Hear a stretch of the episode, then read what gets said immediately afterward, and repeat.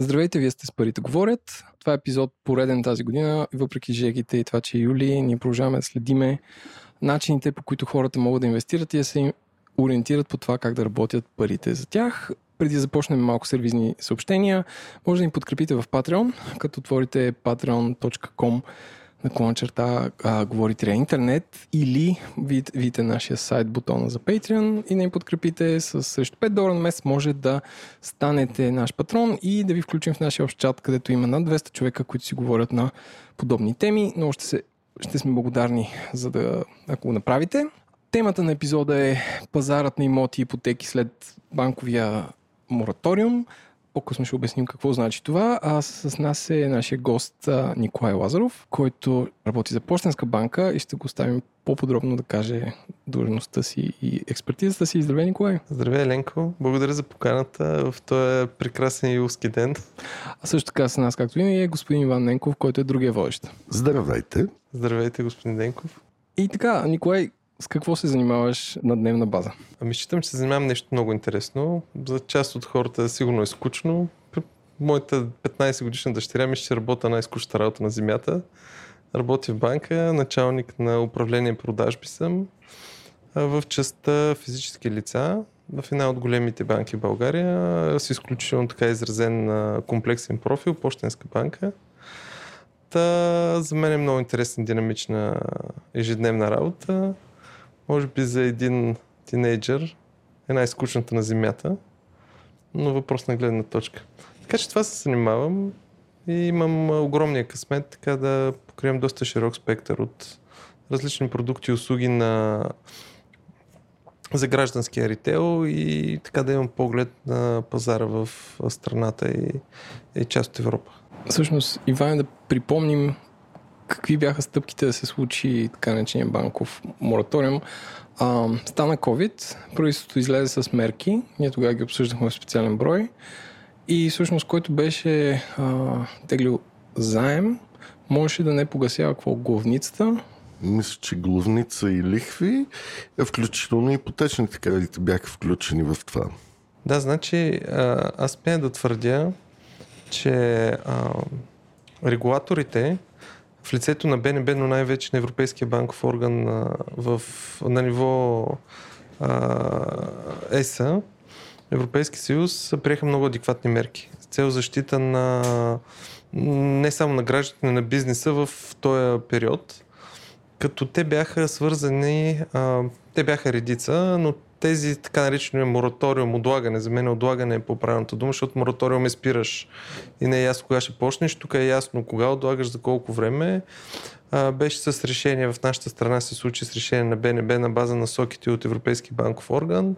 Решението беше от десети април двайсета година и така първият срок беше до края на месец юни а, да са получили решение гражданите, като така двайсет и втори юни беше последния ден, като ясно е, че тогава сами, самата криза не се знаеше нито дълбочината, нито времетраенето.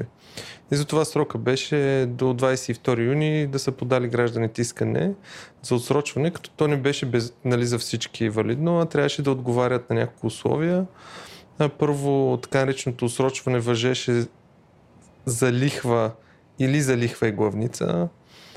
Клиенти трябваше да имат а, така добро обслужване на кредита, да не са повече от деветдесет дни в просрочие преди кризата, защото тая е много фокусирана мярка, която целеше да помогне на хората, които са ударени от кризата в резултат на затваряне на бизнеси, а, освобождаване, въобще тази неочаквана промяна в, а, в а, ситуацията.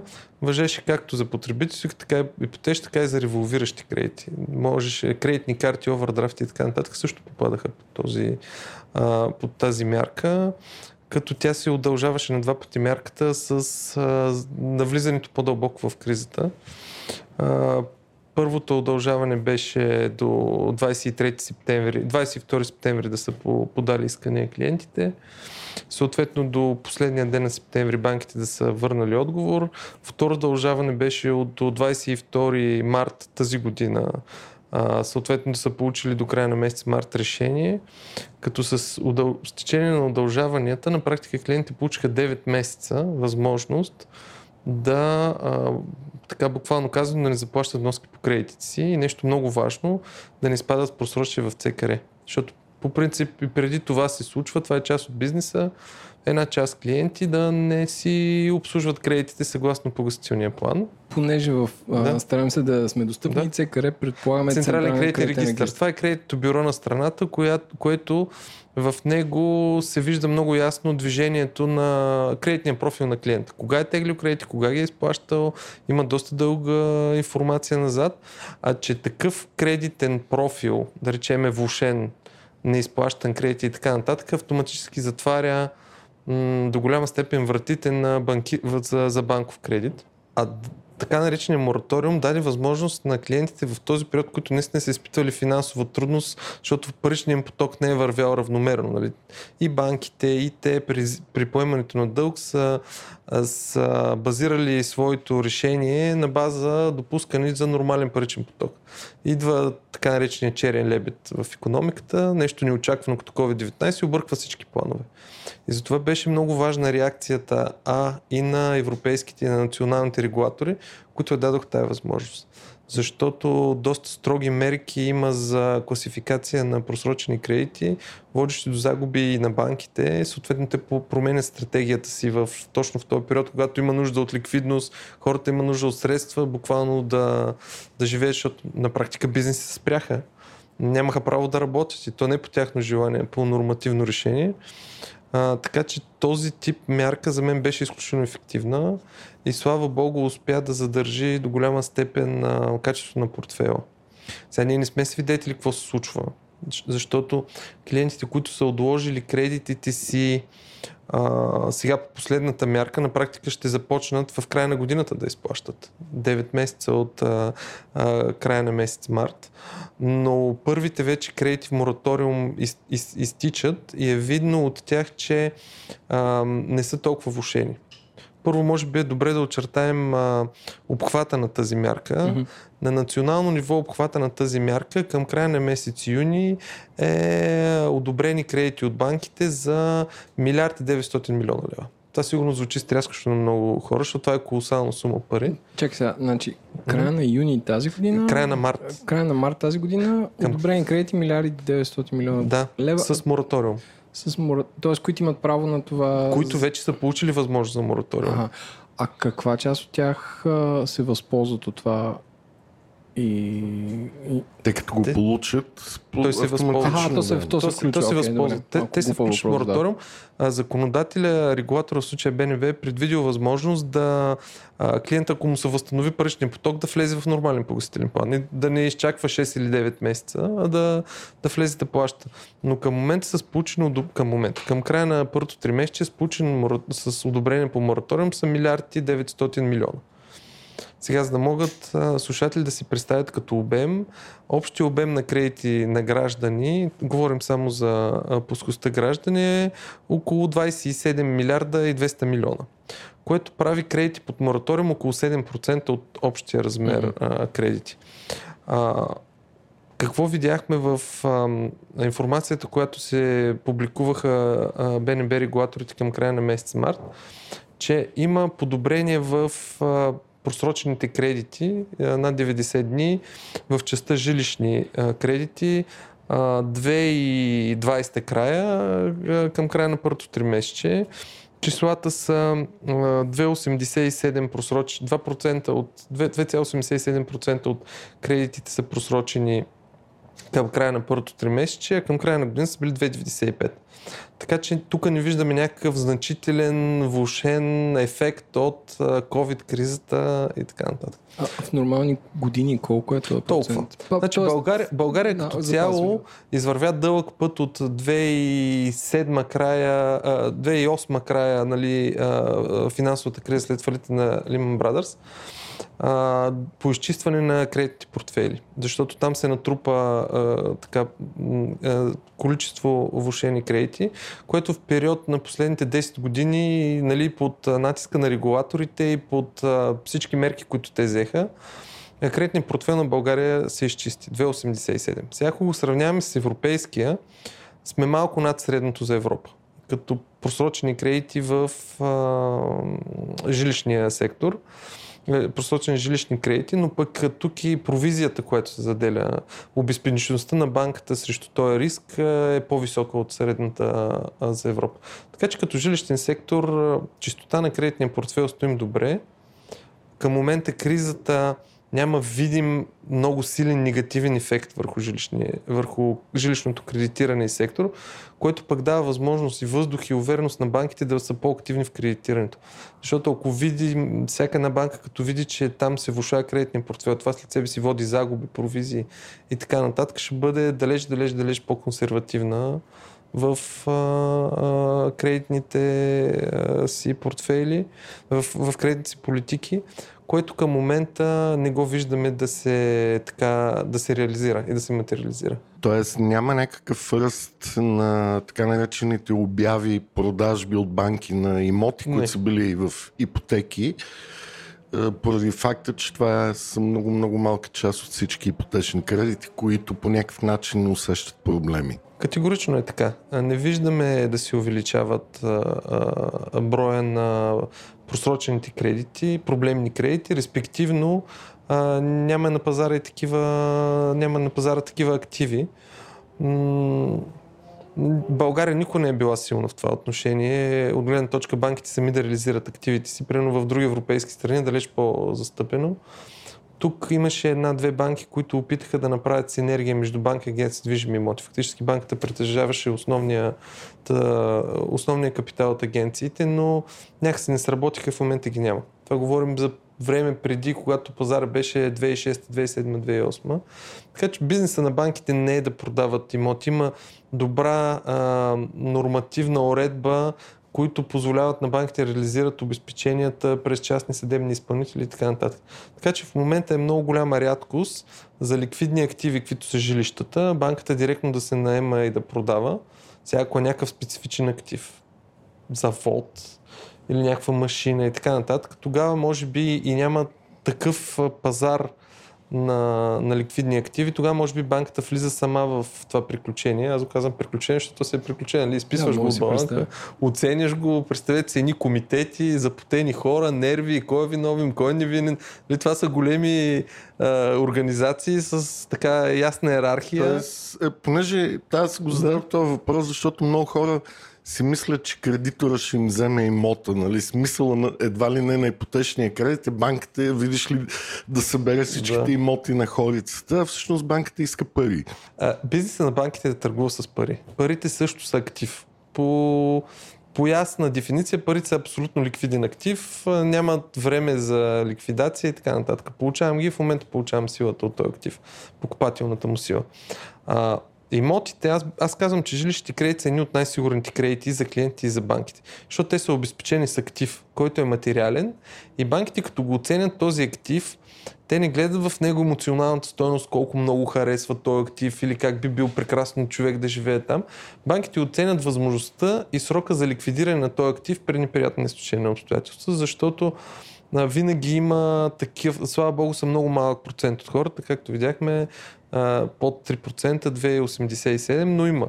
И, и когато има зад гърба си такъв актив семейството и кредитът е обезпечен с него, а, при видима вече невъзможност някой да помага или при много влошен паричен поток, винаги може да излезе от този актив.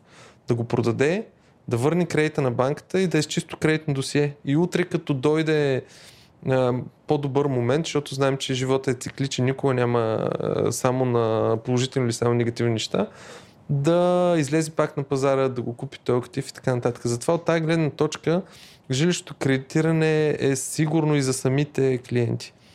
Тук вече идва отговорността на самия кредитор при а, финансирането на такъв, а, на такъв а, кредит, имот, проект и така нататък, както да речем, много добре да прецени а. доходите на клиента и б. обем на финансиране, който той, той, той ще влезе като кредитор. Нали, правило при жилищни кредити, задължително да има самоучастие от клиентите и аз съветвам вашите слушатели винаги, винаги, винаги, винаги по възможност да участват с по-голяма част самоучастие, защото по този начин правят при неприятни стечения обстоятелствата, пак казвам, защото не всички рискове могат да застраховат. Знаете, кредити имат застраховки, живот, безработица и така нататък, да излезат от инвестицията максимално безплатно. Тоест да ползват по-малък ливъридж, да, по-малък ливъридж спрямо стойността на имота. Категорично.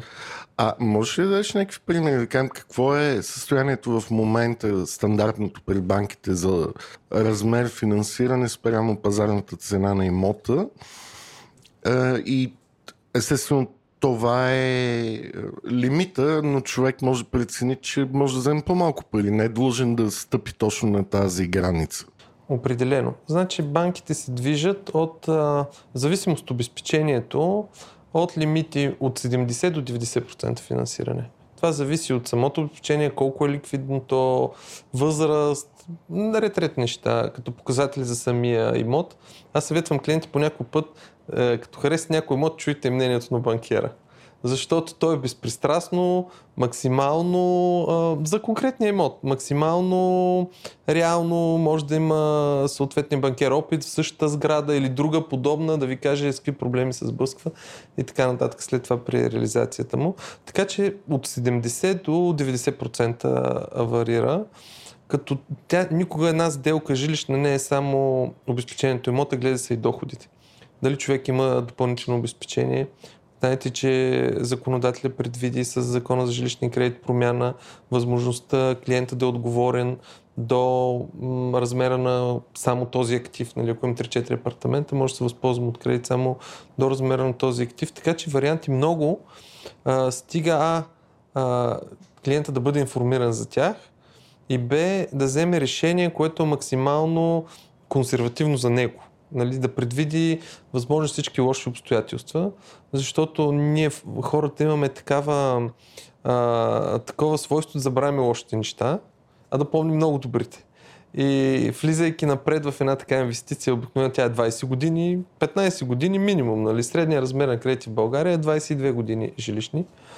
А, трябва много добре да съобрази този дълъг период, а, защото там идва риска. Риска по един кредит, като дефиниция е това, че има разлика между периода, в който се а, отпуска кредита и в периода, в който се връща.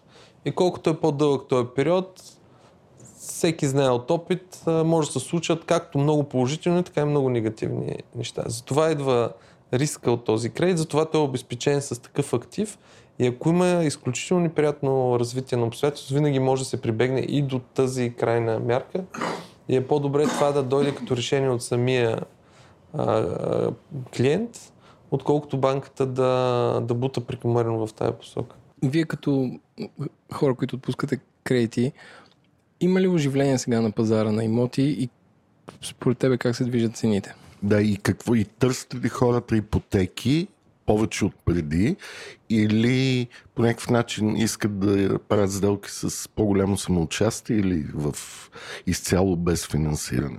В момента ам, има раздвижване. Определено въпросът е с какво сравняваме.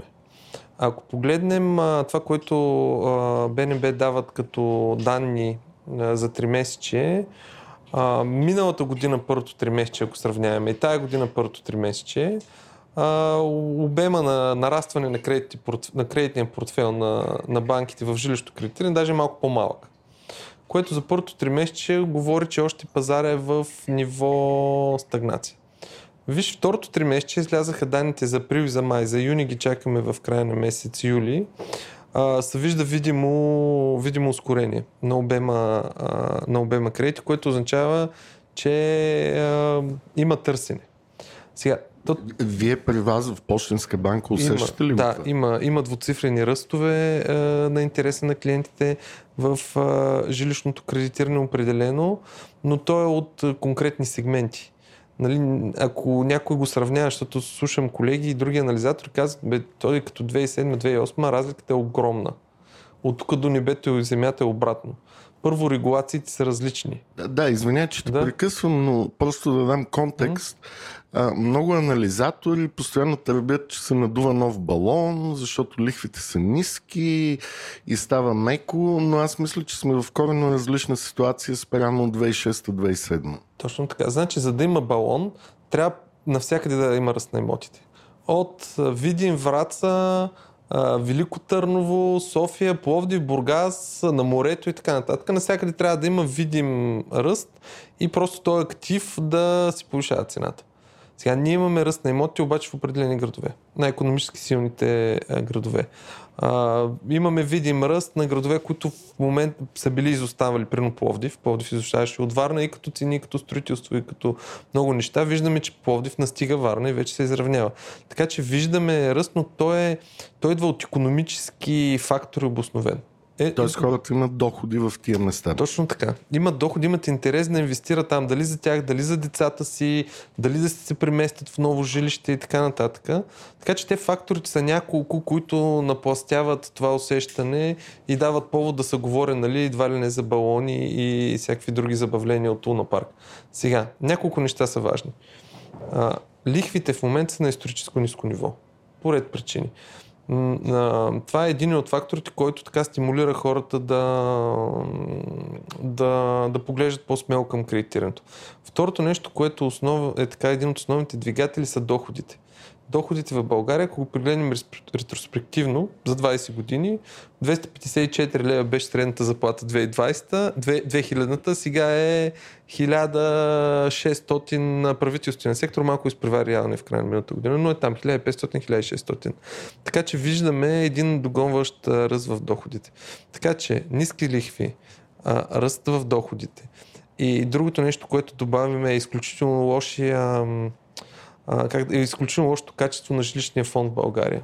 Значи, ако погледне човек данните, а те са много публични, Европейската централна банка ги публикуват, Евростат също дават много добра статистика за жилищните фондове. Ние с Румъния сме на, на, на, на, на последните места по качество на жилищния фонд.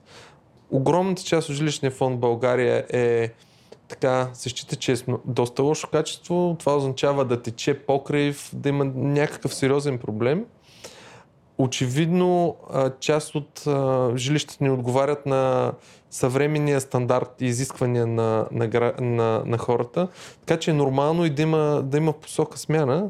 Аз ще ви кажа, когато беше в началото на месец юни големите дъждове, бях на един форум и там точно това дискутирахме имотите. Потърсих Google най-търсеното нещо в София. Най-търсеното нещо в София бяха три неща в Google. Първото беше а, тестове за COVID, второто беше резултати за COVID и трето беше а, ремонт на покриви. Значи това ясно говори, няма нужда човек да е гений, само в Google да проверим ясно какъв е проблем в София. Нали? Хората се вълнуват за здравето си и това, че ударил някакъв дъжд, има протекал покрив. Очевидно е, като се замогнеш и виждаш а, така резултата от твоя труд да се материализира в по-високи доходи, да потърсиш по-добро място за живеене. Нали? Това са естествени неща. Тоест, според банкерите, ако новото строителство е много по-качествено от съществуващия, да го наречем соцжилищен фонд, това е много по-добър актив за кредитиране или за покупка от гледна точка на човека, независимо, че има голяма разлика в цената. А, категорично, защото този актив първо има по-дълъг срок на живот, напред във времето, и второ, а, като актив е по-ликвиден. Повече хора биха го поискали. Сега ние сме са а, така сериозно устремили като страна в най-елитния клуб. Еврозоната е едно от най-богатите места в, на световен мащаб. Така че тепърва очакваме качеството да играе основна роля за избора на клиентите. Отделно всички трябва да се дадем сметка, че жилищното кредитиране в страната има определени показатели, по които ние може да се сравниме с другите държави в Еврозоната и Европейски съюз, е на най-ниското си ниво в България. Какво имам предвид? Съотношението жилищен кредитен портфел към граждани, към брутен вътрешен продукт на страната в България е дванайсет процента. Само. Средно за Европейския съюз числото е четирийсет и два процента. Най-богатите икономики са с над петдесет процента съотношение обем на жилищните кредити към брутен вътрешен а, продукт. Така че ние имаме дълъг път да извървим в тая посока, за да достигнем а, нивата, а, за да говорим за балон, въобще всякакви такива неща. Тоест най-вероятно това се дължи на две неща. Самото съотношение средна цена на имот към Б В П е много ниско тук. И другата част е, че хората притежават жилища без да имат кредитиране срещу това поради исторически причини. Да, а, точно така е. Цената на жилищата в България все още не е достигнала нивата и потенциала, който имат големите градове. Защото ако човек тръгне да избира имот, имаше на една голяма консултантска компания, наскоро излезе един анализ за цените на имотите, много интересен и сравнения, бенчмаркове, които може да си дадем сметка България как стои спрямо а, другите държави в Европейския съюз и еврозоната. При нас има още потенциал в големите градове. Все още София, централната и част, нали, тук се смята за скандално три хиляди евро на квадрат. Но ако погледнем, примерно една Унгария, централната и част, три хиляди евро за половин квадрат, примерно за четвърт квадрат. Така че с перспективата Тоест, на където се движим... Сме... Да, в пъти, примерно една Прага, централната част на Прага е изключително скъпа. Там под шест хиляди евро, това ми направи впечатление, няма. Нали, Прага, те винаги делят градовете, големите столични градове на две. Централна част, която обикновено е историческа, и а, градска зона. Ние изоставяме и като а, централни части на градовете и като а, зона, а, жилищна зона. Сега при нас го има и другия факт, че доста лошо е наследството, както казах, като качество на, на жилищата, което сме свидетели, че е един от двигателите на покупката на нови жилища. А, това е. аз, аз имам следния въпрос. И, има ли общо с това, че А, бях чел, че България на първо място по, в Европейския съюз по а, хора, които притежават имот. А, защото тук, според мен, рентал пазар е много по-малко развит, особено за големи градове. И хората искат да си, в смисъл, българина обича да си купува. Даже за малки градове е non-existent, ако няма да. туризъм в този град. А, и...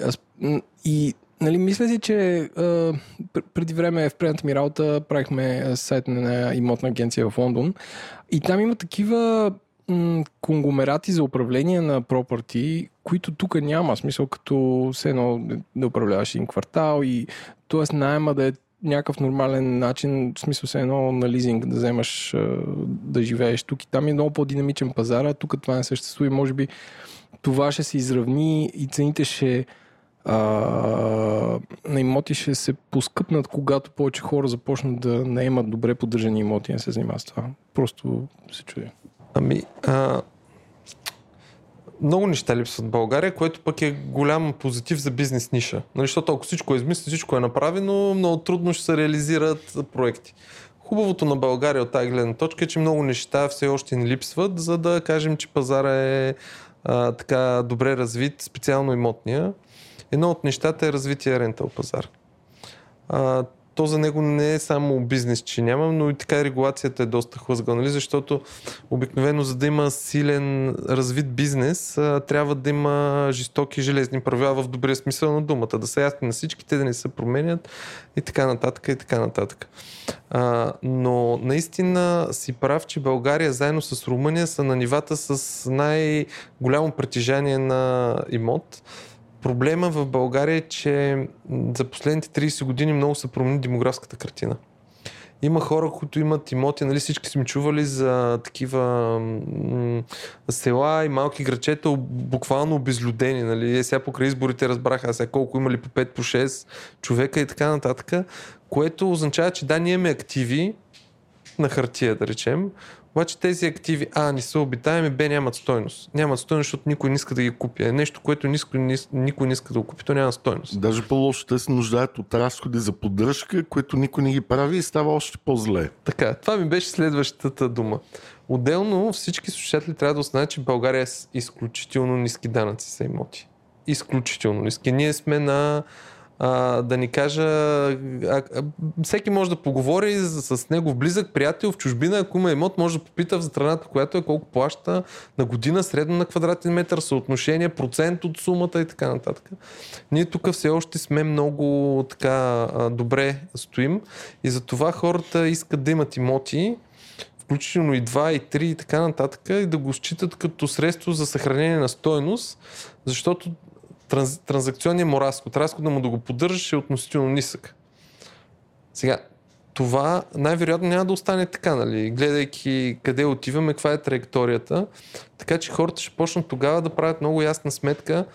Този актив на мен, първо ще почнат да използват професионална помощ.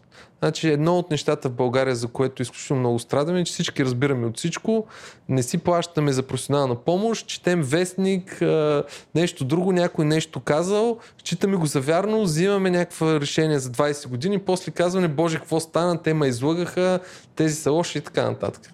Ами, насякъде професионалната помощ струва пари. За външни консултанти и така нататък. Така че съветвам хората, ако не знаят, колебаят се, потърсете професионална помощ, включително и петстотин лева да и хиляда лева да струва, ще ви спестя разходи, пък може да ви докара и добър приход. Така, да се върна на въпроса. А, като има такъв вече мотив у клиентите, че потребителите, че има данъци, тези данъци струват и този имот сега аз да стои празен, за да съхранява стойността или да го дам на фирма, която да го управлява и да, тая фирма сигурно ще трябва да дам някакъв процент от найема, но тя ще ми намери найматели, няма да се чуда, ще платят ли ток, вода, телефон, дали вътре няма да изкъртат всичко и така нататък. И след това да трябва да направя един солиден ремонт, който ще е половината от наймите и като плата данъци не е ясно колко ще ми остане. Тогава вече ще има развити пазар и като добавим и мобилността на работната сила, която в момента е в безпрецедентни размери. Ние виждаме, че може да се работи от морето. Гледах на Каваци, са направили невероятна зона за работа. Нали? Буквално гледаш морето в обедната почивка, може да изиш и да се изкъпиш и така нататък. Това вече ще стимулира краткосрочните наеми. Хората ще кажат, да, лятото, що да не работя в Бургас да живея, за какво трябва да купувам жилище в Бургас, но не искам, а, искам да, да го капарирам още от сега, нали? От, а, да речем лятото да капарирам на Боровица и така нататък. И тогава вече сме свидетели на а, такъв процес с наемите и от една страна ще го видим като изсветляване, защото ще дойдат професионални фирми, които ще виждат а, така смислен маржин а, за своята дейност. А сега в общи линии всеки сам управлява. Нали? Пуска Airbnb, Airbnb като в общи линии геройски загина в резултат на COVID. Казах, че двайсет хиляди апартамента в София в момента стоят празни. Те пък свалиха наемите на а, регулярните найматели. Затвориха тук голям, голям, доста част от писти затвори, хората се прибраха проните си места. Съответно тази миграция на работна сила ще сме свидетели в бъдеще с нея и а, по-добре професионализът ти управлява имота като бизнес, за да можеш да си сигурен, че ще изведеш максимума като стойност, отколкото си мислиш, че пускаш обявиш, идват някакви хора, на втория месец ще си тръгват, защото са им затворили съответния... Е, да, но българина не обича да плаща пари това за имота. Е, това не е проблема. Там някакви... Коми... Най-честите обяви е продавам имот без брокер, нали, такива директно от купувача. Това, това, това звучи много сладко. Аз съм си купувал имот директно от купувача преди доста години беше, две хиляди и пета. Беше голямо приключение. Нали. То беше Бургас, там имаме една специфика. Първо, пак беше с кредит. Първо минава покупко-продажбата, след това се вписва ипотеката, не са веднага, както е примерно в София на един ден и беше голяма, голяма драма. В смисъл, жената беше малко по-навъзраст, беше недоверчива, бе, както е. Затова казвам, който си е купувал без професионалист имот, е виждал горчивия опит. Аз лично съм го преживявал. Като си говорим за мобилност, имате ли наблюдения дали А, българите в чужбина купуват имоти тук по някаква носталгия? А, както знаем, правихме един епизод, а, в който стана ясно, че над петстотин и петдесет хиляди българи са се върнали покрай COVID-кризата. Дали, дали да работят от тук и да получават английски или немски заплати, или просто защото са близки до семейството. Та, според мен това е повлияло по някакъв начин на пазара на имоти. Вие имате ли такива наблюдения? А, ще ви кажа. А, доста хора а, се върнаха. По едно изследване, подкрепено от а, института Конър-Таденауър, един милион и шестстотин хиляди българи са влезли по време на COVID. Защо? Защото, ясно, там нито са имали възможност за здравна помощ, нито са имали паричен поток, няма ли са работа. Така, а че... тук ограниченията бяха малко по-лежерни. Да, по-лежерни. Да, аз имам приятели, които живеят в Лондон, наистина ни бяха излизали два месеца от къщи.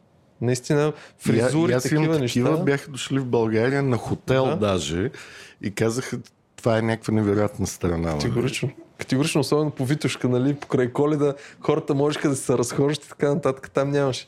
Това, това е от една страна. От друга страна, като нямаш работа или тази работа не можеш да я вършиш отдалечено и си в сферата на обслужване най-вече, това е трупаш само разходи и се върнах. А, доста хора, сега колко ще останат е друг въпрос, да да останат повече. А, но а, има такава тенденция. По-скоро това, което виждаме, ние направихме един в Пощенска банка, един а, а, дигитален жилищен център. А, кръстихме го така, защото до голяма степен може клиента да кандидатства дистанционно, да получи одобрение, да хареса имот и вече да дойде тук, само защото е необходимо да мине до нотариус, подписи и така нататък на хартия. Надяваме се и силно искаме да сме първата банка, която ще направи end-to-end дигитален процес за жилищно кредитиране. Естествено, то ще стане след като има. Това ще е велико, ако може да има дигитална идентификация на човека, доходите му, имота и оттам и нотариуса да е дигитален, както има такива примери в света. Ами имаше един-два проекта се появиха, проптех проекти, които се опитваха да го направят, само че то се изисква промяна на нормативата. Има страхотни технологии в тая една скоба да отворим. Блокчейн технологията в това отношение дава страхотни възможности, защото е доверено. Нали? Много трудно е нещо да свалиш и да изтриеш от блокчейн. Да, то е общо взето forever там. Да. Така че а, има вече технологията, остава да има и съответната регулация и да има и необходимата мотивация у клиента да му направят, че сме свидетели. Няма, няма начин. Та да се върна, този дигитален жилищен център много успешно започна да се използва от българи в чужбина, които са в а, частта а, а, млади професионалисти или не толкова млади професионалисти, които искат да закупят имот тук, защото виждат, че е добро място за инвестиране. Това има едната причина. Другата причина е виждат бъдещето си в България. Те казаха, надали при настоящата пазарна конюнктура там ще могат да запазят позицията си, защото доста така голям протекционизъм започна. И в самата Европа да сме свидетели в резултат на COVID и намалянето на броя на работни места и т.н. И те виждат бъдещето си дългосрочно тук. Така че свидетели сме, с изключителни хора сме говорили, на изключително много хора сме помогнали. Имаме страхотен даже фидбек от тях, някои са ни изпратили клипчета, благодарствени и така нататък. Истината е, че има интерес и че този интерес е от а, така среден до висок, даже да кажа няколко пъти много висок профил клиенти, които искат да спестят пътуването. Защото това, което ние им помагаме е изпраща са една купчина документи, процесът не е лесен.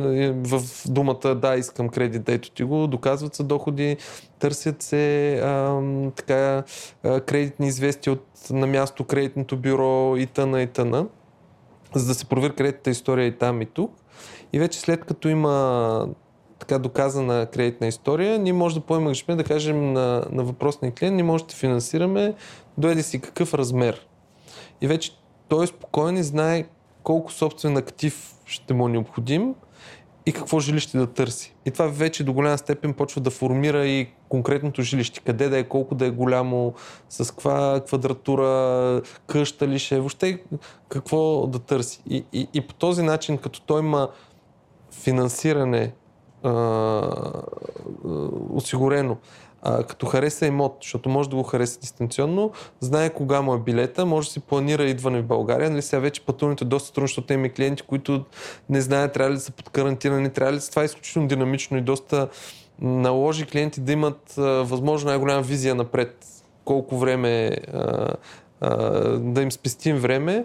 И, и това до голяма степен ги накара да използват този дигитален канал, за да получат а предварително одобрение, да харесат имоти с едно идване в България, да си платят капарал, нали, дистанционно, с едно идване в България да случи сделка, което продължава не повече от десет дни максимум а, с, с един предстой, което за тях е супер. Какви са настоящите условия по ипотечните кредити спрямо миналата година двайсет двайсета, като лихви, срокове, има ли ипотеки с дълъг период на фиксиране, лихва и така нататък? Не мога да кажа, че са много променени, въпреки че са променени в полза на потребителите. Лихвите продължават, паднаха малко. С от миналата година до тази година пазара се измести между десет и петнайсет базисни точки. Примерно, ако средната лихва е била два цяло деветдесет и пет, сега да речем два цяло осемдесет и седем. В, в... Има ли разлика в лева-евро? Или... Огромната част от пазара в момента е лев. А, ние виждаме, че до голяма степен такъв е и съвета към а, клиентите, че а, кредит м, трябва да се тегли във валута, в която е дохода, за да няма валутен риск в случая.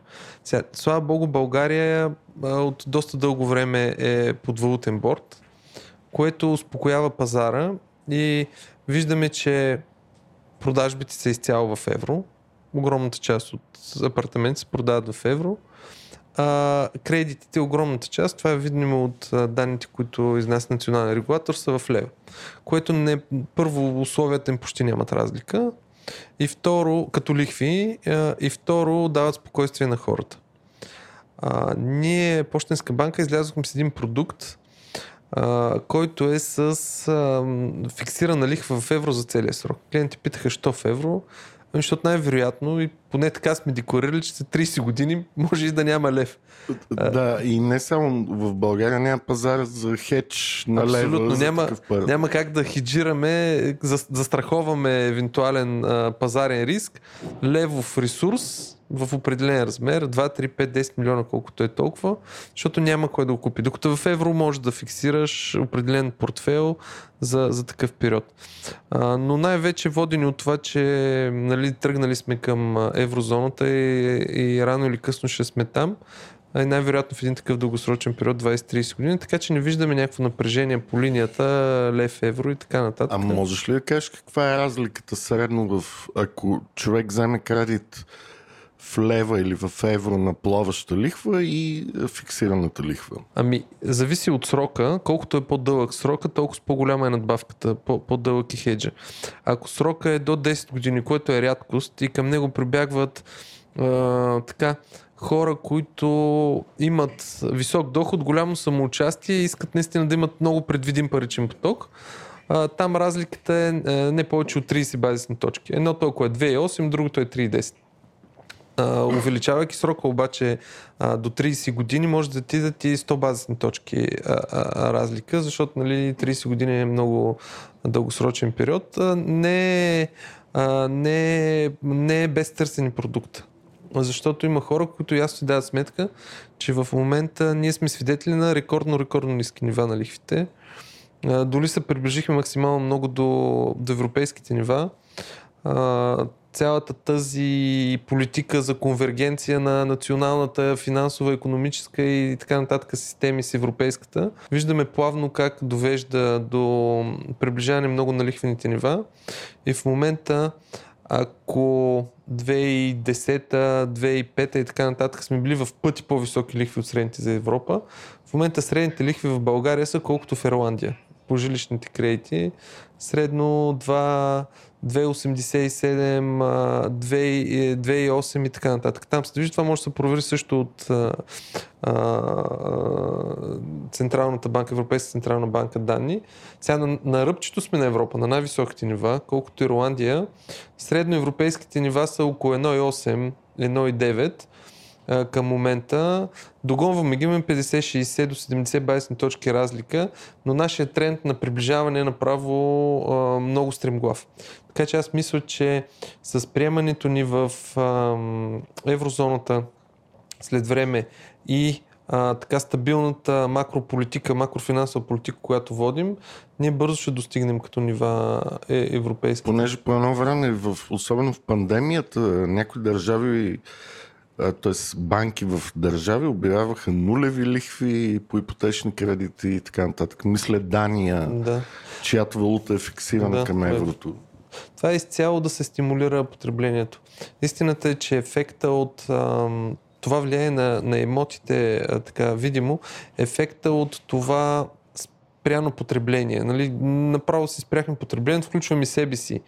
И а, много сериозни, както фискални а, стимули през бюджет, нали, България през може и фискални, но и монетарни а, държавите, които може да си го позволят, защото ние сме валутен борд, нямаме право на такава политика в общи линии за добро или за лошо, увеличиха паричните мултипликатори, най-широките, значително. Те са на рекордни нива, което означава, че е много пари в бизнеса, в населението и така нататък.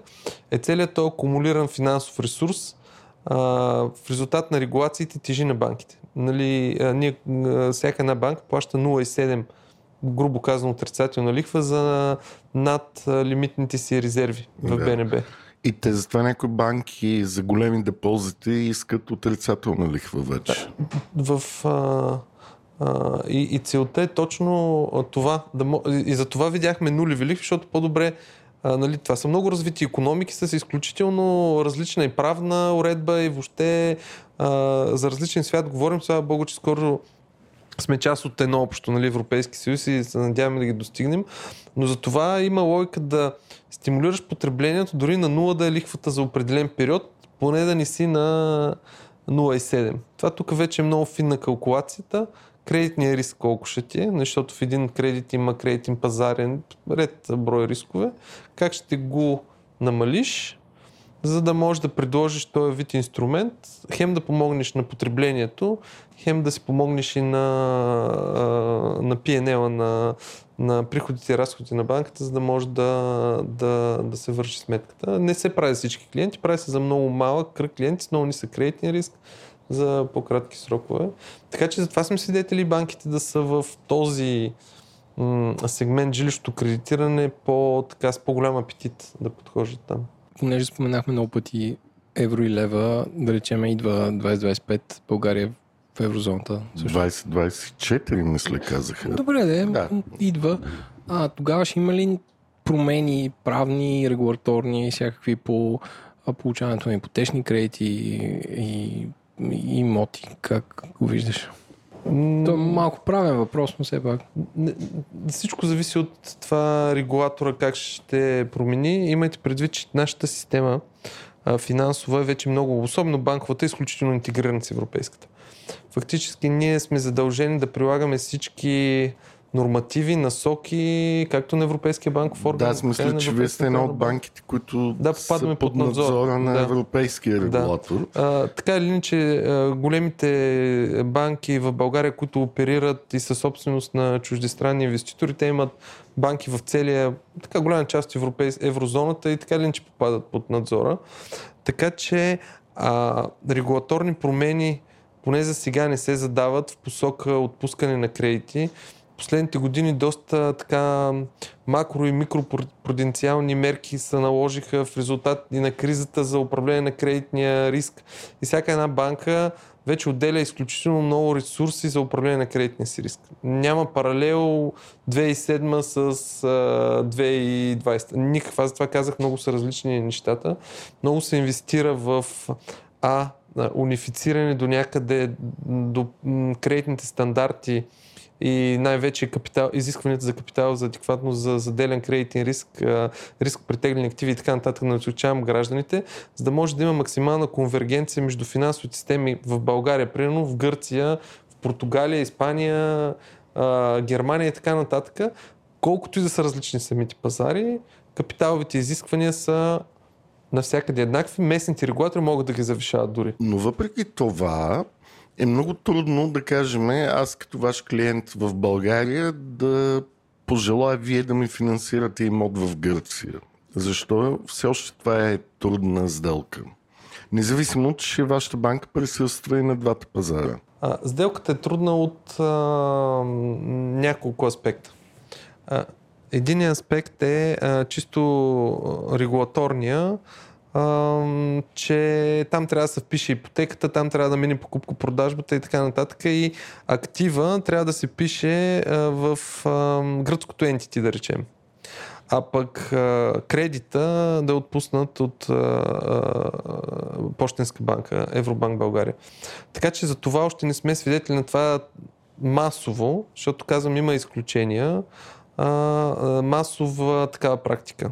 Нали, финансиране на закупуване. В Гърция колегите от Евробанк започнаха с тяхната програма, нали, там съживявайки икономиката и пазара, да финансират чужденци за закупуват имоти в Гърция. Както ние имаме програма за граждани на Европейския съюз да финансират имоти тук, но наистина е голяма екзотика сделката, примерно да е от ипотеката да е в полза на Евробанк Гърция, а кредита да е отпуснен от Пощенска банка България. Тоест, въпреки че сме в Европейския съюз, има конвергенция, все още националните страни държат да имат особености в частта прехвърляне не... на имоти, вписвания и тези чисто бюрократични... Да, чисто счетоводно-бюрократично е още сложно между две различни, два различни стопански субекта, макар че единия е акционер и прено притежава огромната част от другия и така нататък, да има такъв, такова деление на сделката.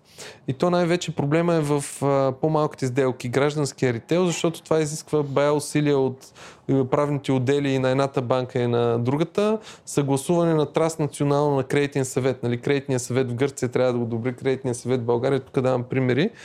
И за, една, за един такъв кредит, цената на която ще, ще бъде отпуснат, няма да струва а, няма да струва усилието. Най-малко клиент няма да, да иска да я плати. С разхода на двете банки, независимо, точно че имат така общ собственик, заради чисто бюрократични регулаторни процедури, ще е непосилна да може той кредит да прави смисъл. Точно така. Ние сме правили такива няколко сделки. Имаме, пак казвам, доста бутикови са, но много по-лесният вариант е съответно български гражданин да изтегли в Гърция а, кредит и гръцки гражданин в България а, По, по тази схема. Независимо, че банкират точно обратното исторически.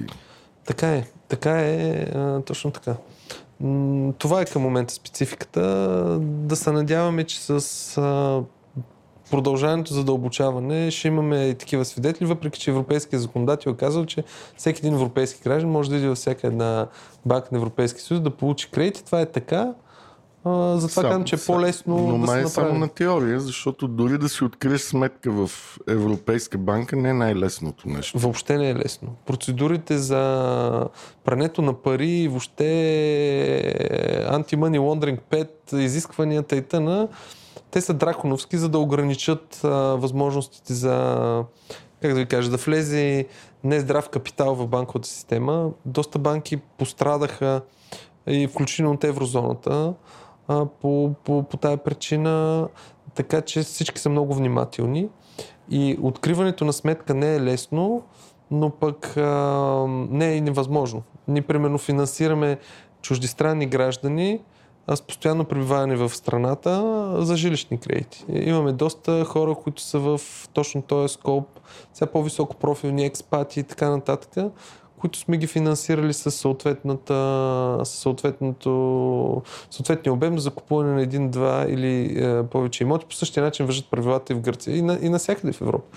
Добре, аз искам също да те питам две други неща, които съм виждал в Европа. Mm-hmm. Едното са така наречените кредити без плащане на главница, и т.е. като балон mm-hmm. на, на финала е тази mm-hmm. главница, или като еднократна сума, или изместена след десетата година. Да. Това някога в България би ли се появило? Има еднократни такива сделки по пазара. И ние сме правили м- на, на така наречените булетни плащания. Аз само, Иван, те питам, защо е необходим такъв продукт? Защото, нали, ти обясни какво е, но кой би използвал нещо такова? Каква е целта? Две неща са важни за това. Може би ще ме допълнят. Едното е, че месечните ти вноски са много по-малки, когато не плащаш главница.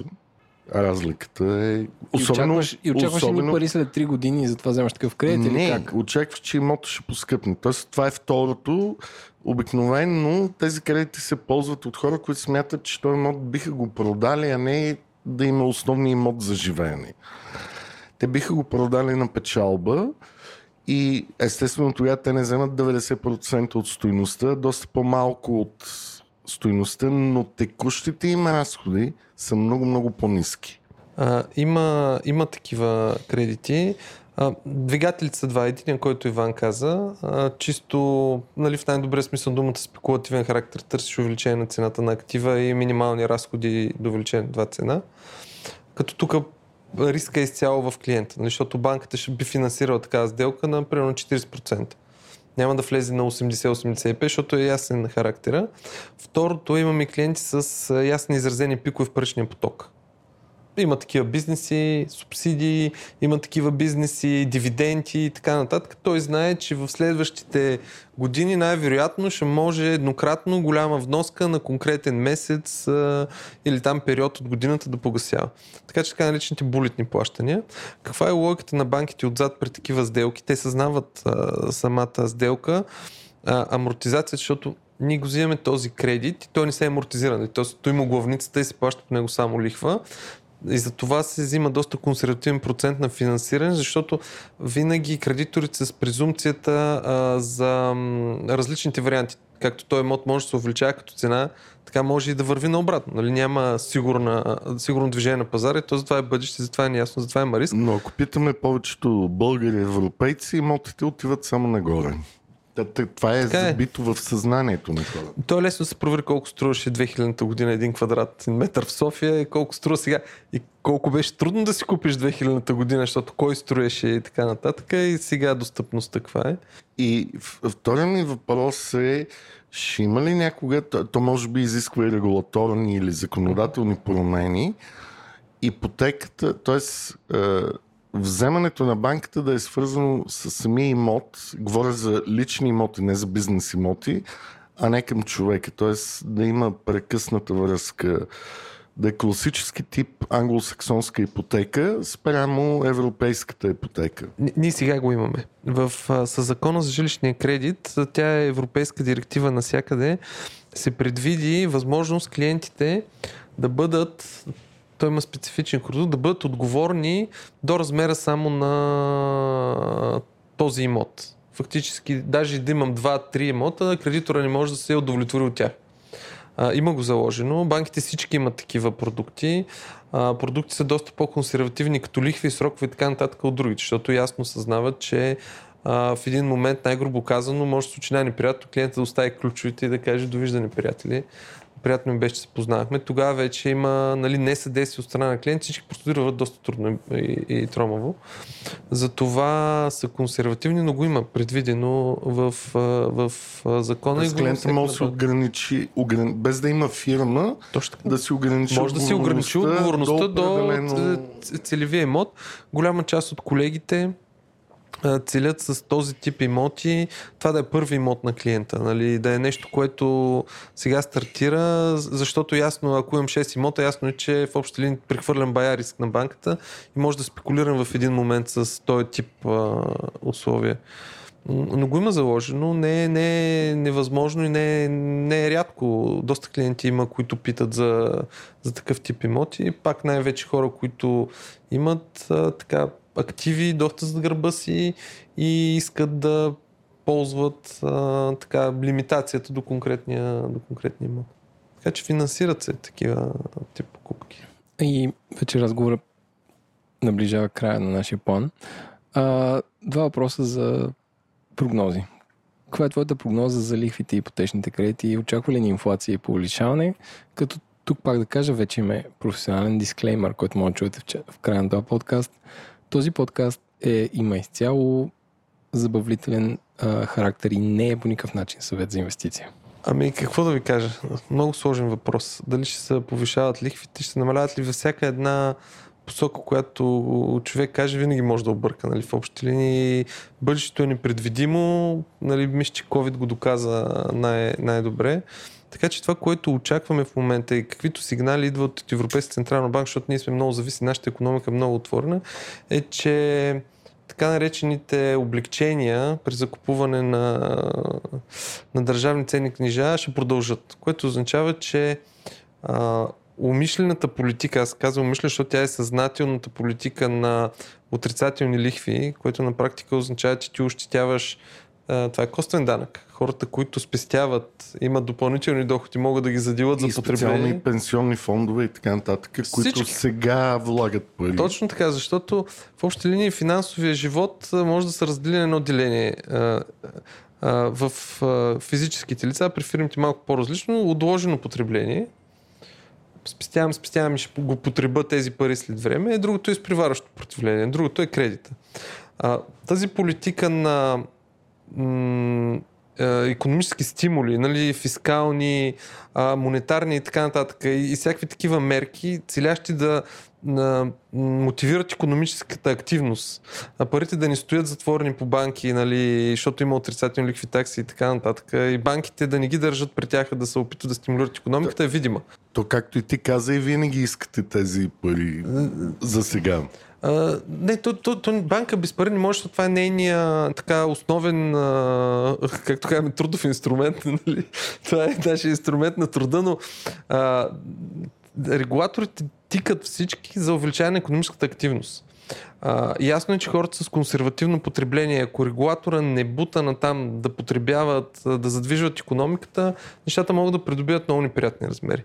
Така че в Европа виждаме още, че и такива сигнали идват, че ще продължи това нещо. Колко дълго ще продължи е друг въпрос. Бяхме свидетели преди COVID а, на сигнали от страна на Америка, че те започнаха да дигат а, леко лихвите, нали, да охлаждат икономиката и така нататък. Дойде COVID, върнаха се веднага а, а, а, наобратно. Ние трябва да забравим, че той COVID не се случи изолиран. Преди COVID на макроекономическо ниво се случиха много големи неща. Примерно две хиляди и осемнадесета година Тръмп почна страхотни войни економически, които промениха цените на ресурсите в пъти. Ако човек погледне една статистика на световната търговия, тя две хиляди и деветнадесета година, още преди COVID, във всички региони, във всяка част на света беше с отрицателни стойности. В сравнение с две хиляди и осемнадесета. Да, заради тази псевдопротекционистична да, на, политика. Второто нещо, което се случи на макрорамка на Европейския съюз, беше Brexit. две хиляди и шестнадесета година беше референдума. Бяхме свидетели колко години продължи и ние тепърва сме свидетели на ефектите, като а, имаше Uh, едно, uh, едно изследване, мисля, че беше на Financial Times, беше публикувано, uh, че то ще се отрази негативно при всички положения на Европа и на, на Ю Кей. Въпросът е с какви размери. Това ще е дълбочината. Траекторията е ясна, дълбочината. Това е втори, втори сигнал, който така държеше живи регулаторите, за да може да, да стимулират този икономически... тая икономическа политика, за да на практика да принуждавате така дума да мотивират а, икономическите субекти, било то граждани, било то фирми, да, да движат парите, не просто да, да ги застояват. И вече COVID като дойде, нали, той размаза тотално картината. И бяхме свидетели на невероятни неща. Нали, спадове на пазара с по осем процента, след това а, брутално, брутални ръстове, нали, на стокови, на финансови и на всякакви пазари. Отделно две хиляди и петнадесета ООН е прие така речените седемнадесет ам, Sustainable Development Goals, които на практика на м, глобално ниво определиха политики от сорта на Парижката сделка, Зелената сделка и така нататък, които допълнително налагат една тенденция, която ам, е необходимо капитала да поеме в определена посока. Примерно в посока на енергийно ефективни а, а, нали, развитие. Капитал трябва да поеме в посока към а, инвестиция в а, бизнеси, които ни замърсяват а, природата, ни използват фосилни горива. И ние сега примерно сме свидетели на една нова регулация. Тия регулации изключително много променят целия пазар. Нали? В една книжка "Богат татко, беден татко" има една страхотна максима. Променили са закона, се променя бъдещето. Това е. Променя се един закон и постоянно идват такива сигнали, включително и сега. Вчера беше прията една европейска норматива, която пак а, дава сигнал за подготовка на банките за бизнесите, които ще финансират, да са в а, зелена икономика.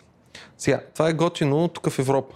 Обаче останалата част на света, примерно капитал от изток, те нямат такава регулация.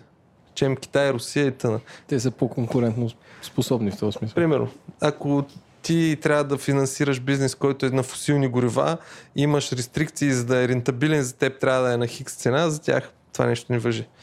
А, така че а, за това казвам, че тези усилия, които идват от Европа да се движим в определена посока целия Европейски съюз, а, предполагат а, посоката на лихвите, че няма да е бързо завръщане към а, нормалните лихвени нива. А, така че за това по-скоро си мисля, че ще се запази на каквото сме свидетели, поне в следващите две до три години. Естествено, пак казвам с уговорката, че не се знае какво може да повлияе. За съжаление, те и лихвите зависят от средната възраст на населението. Има някаква корелация по-възрастно население, по-ниски лихви, защото money velocity намалява. Така че Европа, мисля, че за сега би имала относително ниски лихви. Ще, аз мисля, че това нещо би продължило в Европа, как казвам, следващите две до три години, естествено. А, за пазара, за имоти, за мен е тук вече качеството на самат, самите нови имоти, те ще определят а, цената и определено качеството ще, а, ще е геймчейнджера. Нали, говоря качество, едно от гледна точка на качеството на строителството, второ качеството на живот, което ти позволява това жилище, отворено ли е към природата, не е ли отворено към природата, нали. Има много-много специфични неща, каква архитектура е, има ли отделен кабинет да си работя хоум офис или в едно жилище, защото всички казват, той хоум офис беше много яко, прекрасно, не ни беше прекрасно. Аз имам две дъщери, съпруга и всички работим хоум офис и първото нещо, деца издъни беше интернет. И понеже цялата сграда всички сме на хоум офис, нали, срещите там в Zoom, в Skype, в Poly, не бяха ужасни. Сега да, беше много яко. Не, не, не беше яко, не бяхме подготвени, но слава богу, имаше някакви технологии, върху които да спрем. По същия начин, примерно на две маси, как работят двама човека и учат още двама, нали? Всеки си иска своето прави си и затова казвам, че ясна е посоката. Вече а, с каква скорост ние ще, ще го строим това качество, ще гоним средноевропейския живот, то се зависи от нас, нали, защото аз няма да се умра да го казвам. М- Адам Смит още хиляда седемстотин и шейсета година ли беше, го е формулирал повече от прекрасно. Повече от прекрасно. Гениално е, че човек няма да възприеме каквато и да е новост, ако от това нещо не зависи заработката му. Значи, ако ние искаме да си продължаваме тук, да си караме по нашински, нали, всичко да разбираме и така нататък, и нямаме принудата да се научим на новите неща, на новите технологии, на новите проекти, да си дигнем производителността на труда и така нататък, нищо няма да се промени. И затова е добре, че има регулатори, които натикат в тази посока все по-силно. Колкото повече се приближаваме към ония свят, толкова повече се усещаме регулацията. Тоест, реално COVID и мерките, които са свързани с него, имат много ускоряващо въздействие към това да стигнем до тая модерност, за която ти говориш. Да, и тя не е самоцел. Тя не е самоцел, защото тя наистина а, а, о, така облегчава живота на хората и, и прави нещата да случат просто по-бързо. Въпросът е, че като всяко ново нещо, човек а, трудно свиква с него. И COVID просто беше а, акселератора на това нещо, нали? Защото ти не можеш да се срещаш с клиенти, оправи се и почваме. Сега то видеобанкирането, видеоплатформите, той ги има примерно Skype от кога има? От двайсет години да речем. Май да не са двайсет петнайсет, ама нали, не е било най-използваното. Докато сега всяка банка има видеосервис, видеобанкомати, видеотелъри и така нататък. Нещо, което беше екзотика, сега е в рамките на нормалното. Така че то няма винаги бяло и черно. Тази COVID гадория нали, много, много порази и направи, изключително неприятни неща. За съжаление, ако може да не се случва, най-добре беше, но е, видя се, че към други неща пък ги м, така много бързо ги разви. Ами, мисля, ти отговори на втория въпрос, именно за твоята прогноза за пазара на имоти и ти наблегна на качеството, което според мен е, е важно и до сега не сме го изразяли в този подкаст. И не, много е важно мнението на банкера. Качествени имоти, отворени към природата, с достатъчно място хората да са гъвкави, да работят в тези имоти. А точно така, аз съветвам всеки да търси това, което иска. Ако, ако е City Type, да търси в центъра на града, нали, да вижда Александър Невски, естествено, ако може да си го позволи и тъна. Затова, затова нека всеки сам прецени. Според себе си, но задължително да обръща внимание на качеството. Имаме достатъчно много некачествени имоти в България, че да инвестираш в допълнителни. Той няма да стане по-качествен с времето. Това мога да го обещая на всички. Нали? Няма как да стане по-качествен. И, и сега е наш шега, понеже ние са Ленко, по- по-скоро Ленко постоянно в нашия форум в Дискорд шегува хората за тарифоматиката. О, да. И понеже ти разбираш от ритейл, банкиране и така нататък, някой ден се запазваме правото да говорим с банкери на темата защо. Аз знам защо, но след като паднаха лихвите, защо хората всеки ден пищят за нови такси и комисионни, които банките им слагат? Това отправка към бъдещ епизод. А, ние наричаме тарифоматиката а, а, така, изкуството да живееш, да плащаш минимално такси. Как ще префърлиш от една карта в друга? Няма ти вземе петстотинки, а четири на хиляда лева, което, което е... дава ултимет кеф на много ти, хора в нашия форум. Типично български. Ти, ти мога да изхъбиш три часа, за да изчислиш как ще спестиш тия петстотинки. Но си, си получаваш удоволствие от това. Аз само да, да помогна. Винаги има нещо, което се казва Total Cost of Ownership. Може да имаш безплатната карта. Ако в София има един банков клон, един банкомат, имай си я. Въпросът е къде ще я ползваш. Нали, като се наредиш на чуж банкомат, то си има интерчейндж фита, нали, там може да си платиш месечната такса два пъти. Нали, имаше пък други пещяни, ти стеглих на банкомат, там в Слънчев бряг взехме петдесет сто лева и така нататък. Винаги има total cost of ownership. Ако искаш банка, която има петдесет шейсет клона в София, петстотин служители, всякакви бизнес сегменти, дигитални, офлайн, офлайн и така нататък, различни възможности, това не може да е безплатно. Той има своята стойност.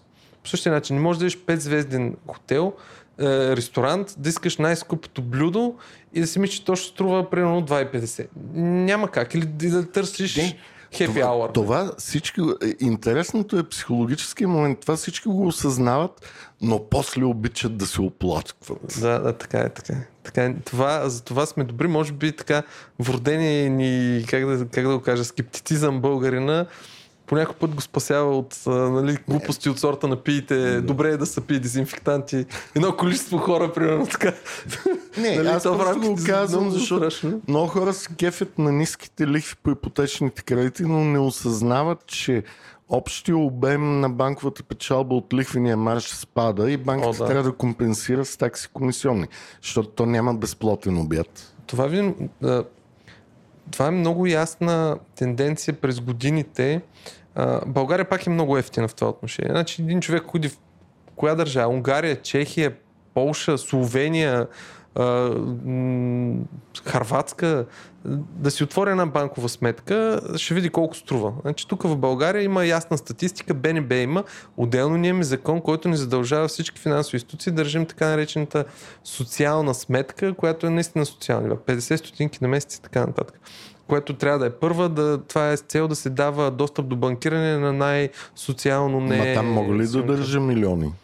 А, не, имат, има лимити. По принцип... И ти къде си тръгнал сега? Не, аз не държа по други причини. Милиони.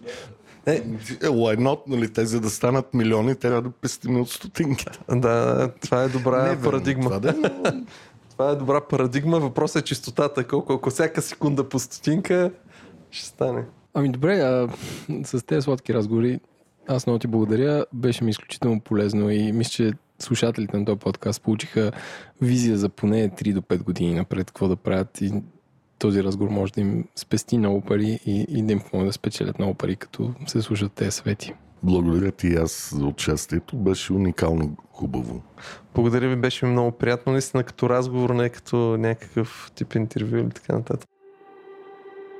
Разговорът, който чухте, има изцяло познавателен и дискусионен характер. Мненията, наблюденията и допусканията на участниците, изказани в подкаста, не представляват инвестиционен съвет или препоръка за покупка, продажба, записване, замяна, обратно изкупуване, държане или поемане на емисия финансови инструменти, нито съвет или препоръка за предприемане или въздържане от действия относно финансови инструменти. Всяко ваше инвестиционно решение следва да бъде внимателно обмислено, съобразено с личната ви финансова ситуация, опит в инвестициите и готовност да рискувате. При всички случаи е добре да се посъветвате с независим консултант-специалист в областта на инвестициите и данъчното облагане, преди да похарчите парите си. И още, нищо от чутото не трябва да бъде приемано като правен, финансов, бизнес или данъчен съвет. За получаването на такъв е необходимо да се доверите на експерт в съответната област, който да вземе предвид вашите специфични обстоятелства.